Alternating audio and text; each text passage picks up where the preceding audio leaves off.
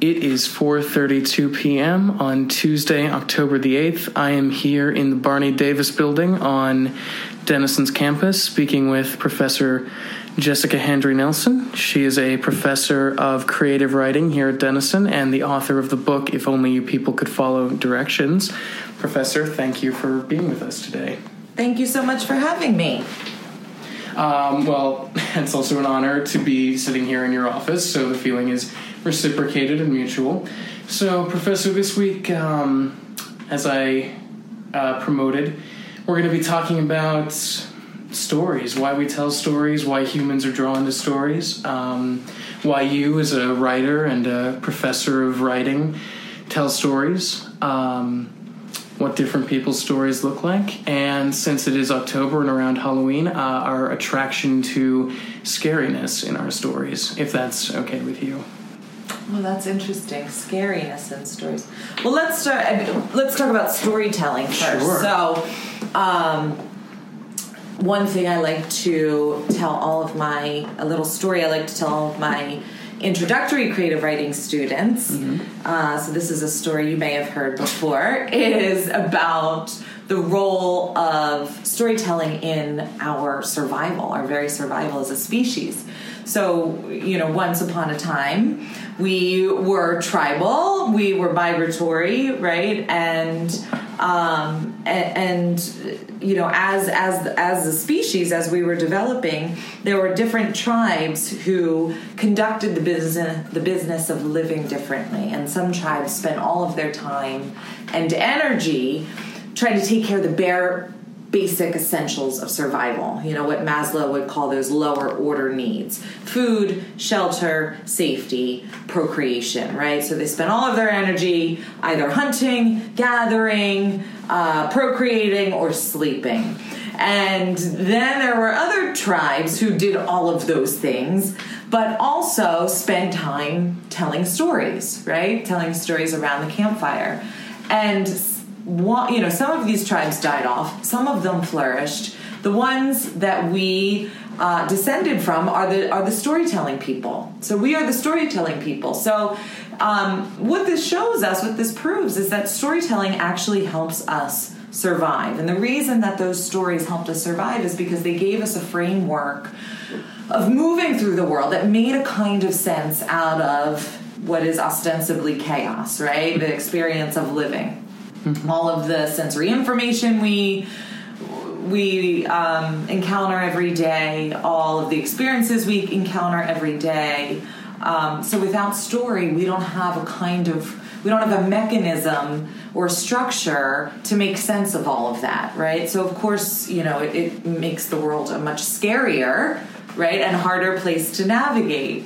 Um, so that's how stories and stories still function this way so you know way back in the day when they're telling stories around the fire they're telling stories about finding the woolly mammoth and where they found the woolly mammoth and how they conquered the woolly mammoth and how they butchered the woolly mammoth, right? And not to go down by the river because there's a saber-toothed tiger that will eat you.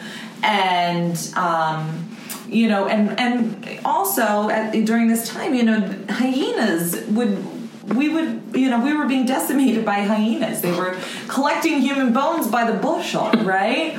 But then we learned how to tell stories about hyenas. We turned told stories about how to conquer hyenas and then we did conquer the hyenas right? So that kind of framework helped the species navigate you know this complex place so it's still that way today and and ever more pressing right? And we see that every day as we try to navigate our very complicated lives made ever more complicated by the advent of the internet of course and social media and um, etc so this you know we tell stories uh, in order to understand how to live right? Well, and that's such an interesting thing that you brought up social media and the internet. It seems like those have given us an opportunity to be storytelling more than really ever before, sometimes not in great ways, but um, you know, we now have forums for opinions whenever we want to share them. Um, forums to talk about our day, the person at the supermarket that was being very slow and bossy. How, how has that changed the way that we tell stories as a as a collective? Mm.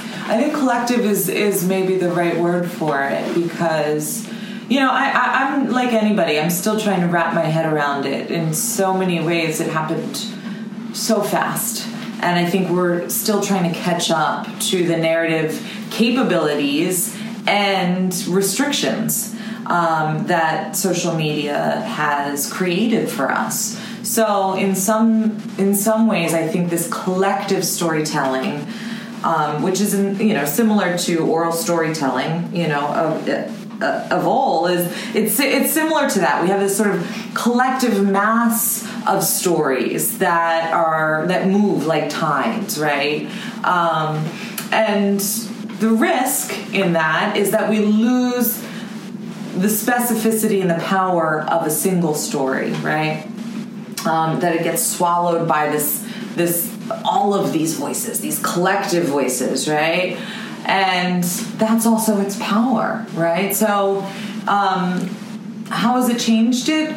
It's changed everything, right? And it's changed nothing. You know, the the I love to just remind my students like this is a very lo-fi art form, right? You need a pen and you need some paper, or you know, if you're very stubborn, then you okay, fine, you need your laptop, and and that's it, right? It's it's black marks on white pieces of paper, essentially, um, or a white screen, as the case may be.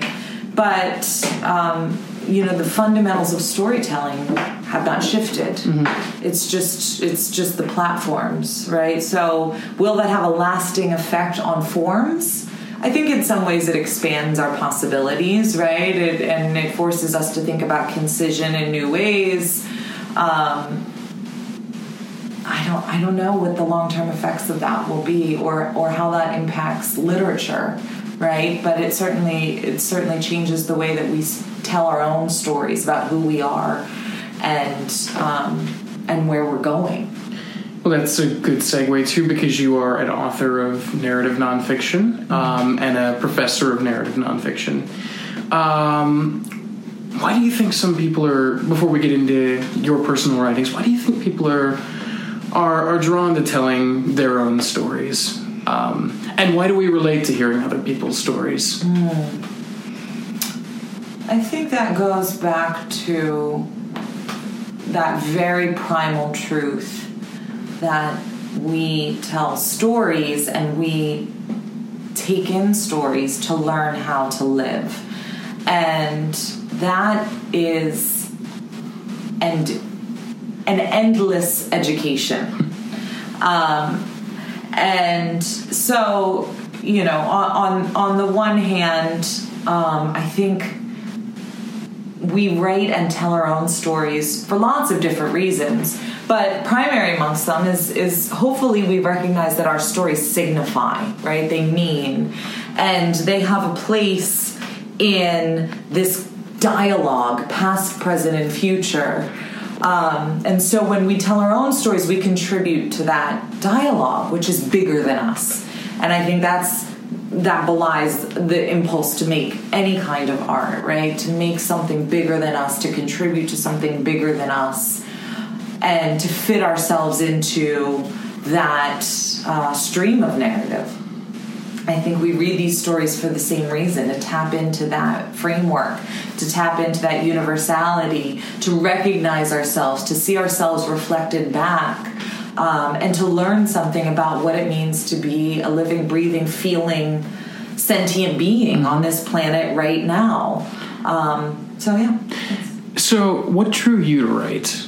I have to ask. Because I know for everyone it's a slightly different reason. And growing up, I think a lot of people are drawn to storytelling. That's not everyone sticks with it. So, um, mm. what, what compels you to write, Professor? Um, I think I write because I love language, right? It's a very basic, basic impulse. I think that I, like a lot of writers, was just mesmerized by the possibilities of language really young. And that never left. And how that little seed got planted or nurtured, you know, it, it, all of all of my speculations could be true and they could all be false. But in whatever way and for whatever reason, I just um, I, I felt and experienced a lot of wonder through language. And I thought if I could create that for somebody else, what magic, what a superpower that could be, right? To take this very um, old, basic, you know, form, uh, medium, and make someone feel something across time and distance. And I can't imagine a greater, a greater privilege, a greater thrill, a greater joy than that.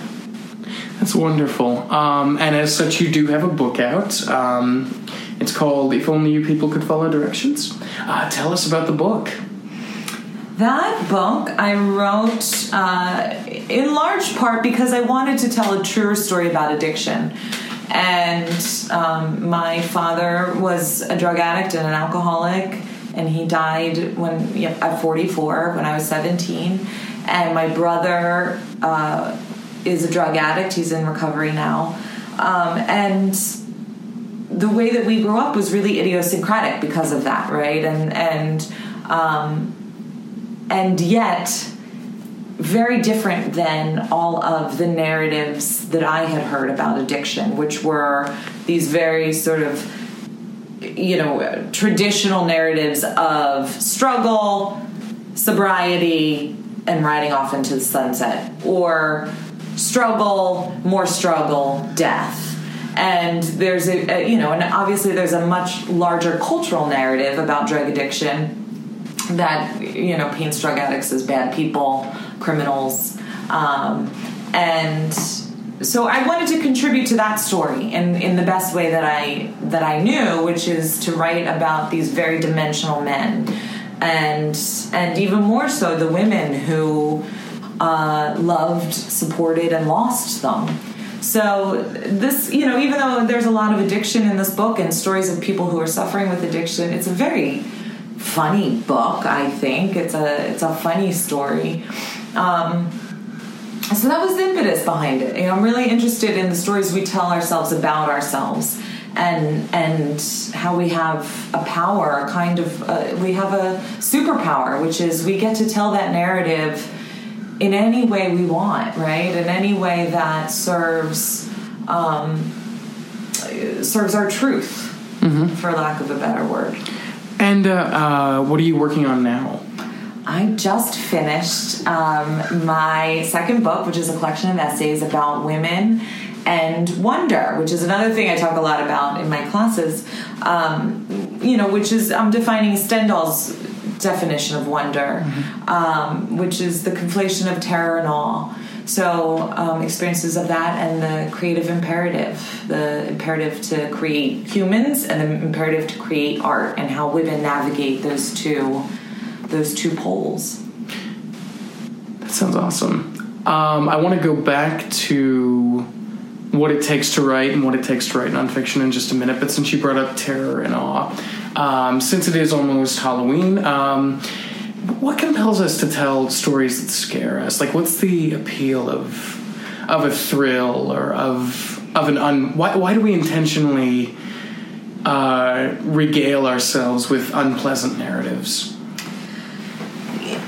I don't know, except to say that I think you know part of what we do when we read story and part of why we turn to story is to navigate these complicated experiences but in a really low stakes way right? So we could read a story that scares us and in some ways practice the experience navigate the experience without the actual risk of being hurt um, so life is scary, right? And so it makes sense that you know we would want to navigate those stories that let us deal with it in a way that in which we have more control. Um, it, it, and it also, you know, it also just scary stories thrill us, right? They make us feel something, and um, and and and in that way, it's it's a way of preempting our own inevitable inevitable mortality, right? I mean, I think all I really believe that all good stories are about death. They're about you know the ultimate stakes, which are uh, are you know it's that we will die. This will end. Our lives will end, and so all story in some way is interested in that. Any story worth its salt is interested in um, death and mortality, and that's always, you know, if not explicitly in the narrative, right under the surface. There, it's right under the surface, and so scary stories take what's right under the surface and they bring it to the fore, right, in mm-hmm. a way that allows us to do it without getting hurt. Yeah, that's quite insightful. Um, so going back to like the process, as mm-hmm. it's often put in a big pair of quotes, um, what do you think um, makes for you know you're a practitioner of narrative nonfiction. What do you think makes for good nonfiction writing, mm-hmm. especially if it's memoiric um, or self-reflective? Mm. It's a big question. Um, lots of things, right? But I, I think a sense of stakes is huge. A sense that the writer is interested in a question. I think the best nonfiction is girded by a central question, and the writer's job is to refine that question, not necessarily to answer it. Um, the best nonfiction recognizes the limitations of our own authority. So the writer is able to uh, embrace their own doubt, mm-hmm. their own fear, mm-hmm. their own questions, their own limitations in an active way. Um, I think nonfiction that tends to fall flat is any time the writer is approaching the page from a place of having already figured it out or believing that they have it already figured out. And their job, therefore, is just to transcribe experience onto the page, right? And readers feel that right away. We're intuitive creatures. so, um, and, and, you know, we have the, hopefully, most of us have a great deal of emotional intelligence. Um, so there's no discovery in that when you read a story like that. But um, nonfiction writers have this opportunity to be dilettantes in some way. We get to toil in the muck of the world and then return back to the page with experience but no sort of quote unquote wisdom mm. and, and, i love writing from that place of not knowing of writing from a place of being a very interested um, uh, dilettante right i mean someone who who is vested but an expert in nothing. And but my my strength you know all writer strengths is uh, narrative right? I can take i can take something um, that i know very little about and i can and i can create a narrative out of it. Um, so that's those are some of the things that make i think for good nonfiction narrative nonfiction writing. And how does that compare to fiction do you think I mean, in, in lots of there are lots of similarities, right? I mean, the craft fundamentals are are largely the same. Uh, the way that we create character through significant sensory details, through gesture and voice and dialogue, all of that is is comparable. The way that we control uh, the speed of story and the energy of narrative is comparable. I think the biggest difference between fiction and nonfiction maybe is is you know in nonfiction there's there's a space saved for reflection and so that old adage you know show don't tell um, in nonfiction is is show and tell mm-hmm. right and your job as the narrator in nonfiction is to navigate us through both modes of of rhetoric, right? So um, so I, I would say that reflective space is is maybe the biggest difference. Interesting. Um, I know there was an event you wanted to plug, but before we get to that, um, are there any authors that inspire you? Oh, so many, so many, Adam. Uh, Annie Dillard is is I think my oldest, dearest mentor. Uh, her work I go back to again and again and again. I'll probably read her until the day I die. Um, but nonfiction writers, you know, who I love, Mary Karr, Amy Dillard, uh, Phillip Lopate. Um, I'm really enjoying Melissa Febos these days, Leslie Jamison. Um, I could go on and, and on. Um, perhaps a risky question and tell me if so. Are there any, and we can just go with dead authors, um, you don't so much care for that you feel have been uh, too overrated by society? Ooh. Yeah, this is this is the money question. This is a big one. Well, Yeah. don't ever let her hear this. But um, I didn't. I didn't care for Wild very much. Really? Yeah, it's just shh, but don't tell anyone. But I love her Dear Sugar column. So Cheryl Strayed, you still have a place in my heart. Um, there, there are there are bad writers, but it, it, it doesn't serve anyone to No. to trot them out. No, certainly it doesn't. Um, I I guess I one more question before we get to the event. Why does um why do you feel that good writing often doesn't get translated into good filmmaking or good adaptations? That's an interesting question. In fact, I just was listening to an interview the other day uh, with Toni Morrison on a podcast uh, from, I, I would say, the late 90s.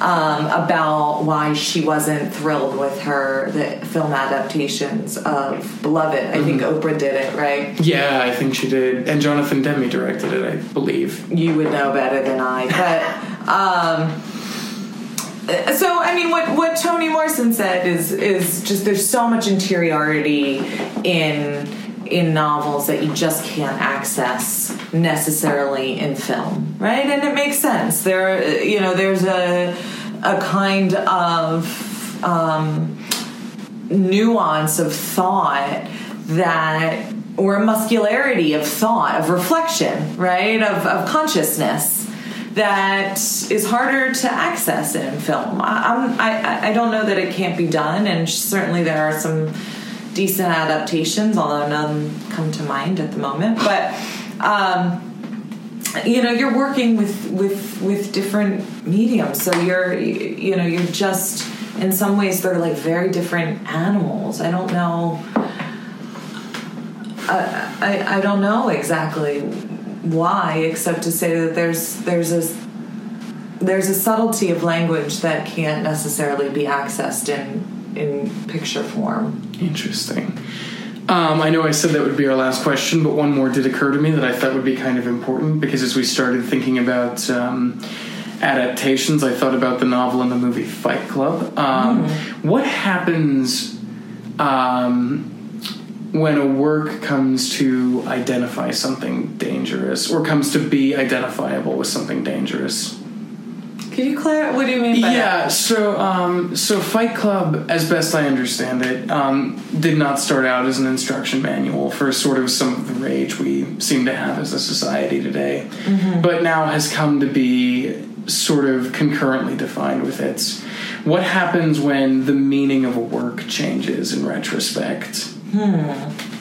Well, what happens is the meaning of the work changes in retrospect, right? I, I, you know, I mean, I don't know that, you know, th- much can be done with it. I mean, except I don't know that I have any sort of insight into that, except to say that when you make art, the minute you put that art into the world, it ceases to belong to you, and that.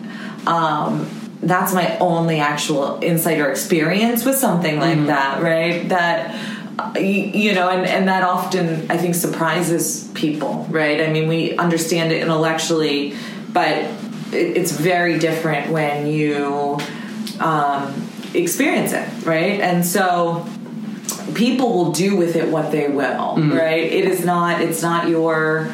It's not your body, right? So if you put it out into the world, you have to anticipate that that art object, whatever that art object might be, is now in somebody else's control, right? And they can do with it, they can interpret it, they can feel it, they can use it in in any way that they want, and that's both beautiful and terrifying.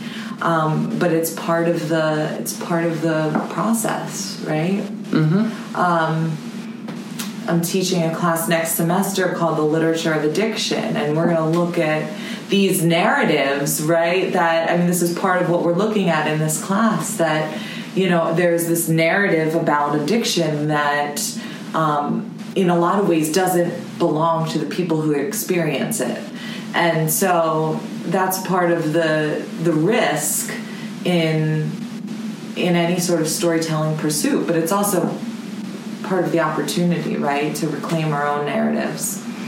Um, so that's that's what I can offer about that. I think. I think that's wonderful. Um, you asked me before we started if you could use this interview as a chance to promote something. Um, would you like to do that now? I would. All right. I uh, want everyone to know about the Bogart Student Reading Series, which is a brand new event series um, that is happening. Our first one is happening October 25th, Friday, 7 to 9 p.m. at the Nest. We have creative writers, Denison's creative writers, reading from their own original work. And uh, we're going to have food and drinks and um, a wonderful intermission dance performance by Really? Cezanne, the Latin dance team. So the, the idea is um, I want to help support and cultivate this networking literary community on campus. So everyone's invited to come and participate. We're going to save a few slots for people who want to sign up on the spot, open mic style, and or just come and listen and and and get to know the creative writers on campus and and uh, have a blast. That sounds like a wonderful time. That sounds like a full evening, actually, with the dance people there. Yeah, it's going to be That's fun. wonderful. Um, that sounds absolutely great. Well, uh, we are just about out of time. I want to thank you, Professor. Uh, I think we've really gotten kind of a, a whole history of writing in the mix of this interview from campfires and saber-toothed tigers to the era of complaining on Facebook. Um, is there anything you'd like to add before we go, Professor? No, thank you so much, Adam. It was a pleasure. Thank you very much. That's it for me. Thank you for listening to the Coffee Hour.